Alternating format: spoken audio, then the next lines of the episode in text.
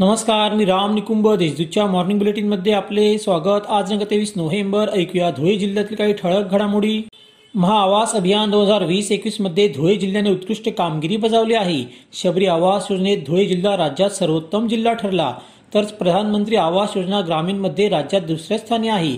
गुरुवारी मुंबई येथे मुख्यमंत्र्यांच्या हस्ते पुरस्कार वितरण सोहळा होणार आहे.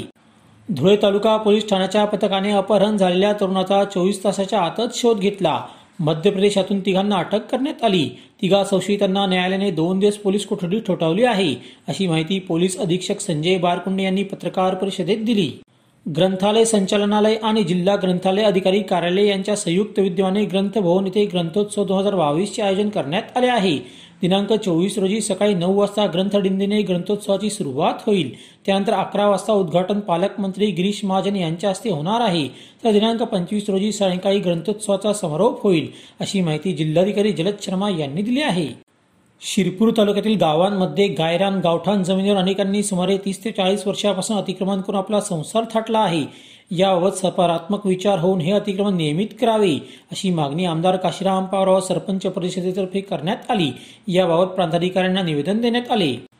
जिल्हाभरात कडाक्याची थंडी पडली आहे. त्यामुळे गावागावात शेकोट्या पेटल्या आहेत. रात्री उबदार कपडे परिधान करून ग्रामस्थ शेकोटीभोवती राजकारणाच्या गप्पांमध्ये मशगूल झाले आहेत. थंड वातावरणात राजकीय वातावरण देखील तापले आहे. धुळे तालुक्यातील बोरीस येथे एकाने गल्लीतील बालकाला घरी नेऊन त्याच्यावर अनैसर्गिक अत्याचार केला.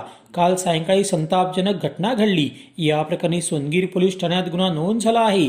अतुल कासार असे आरोपीचे नाव आहे. अशा त्याच्या ठळक घडामोडी. सैसरत्म्यांसाठी वाचत राहा दैनिक देशदूत. बातम्यांसाठी भेट that W W W dot Deshdoot dot संकेतस्थळाला. धन्यवाद.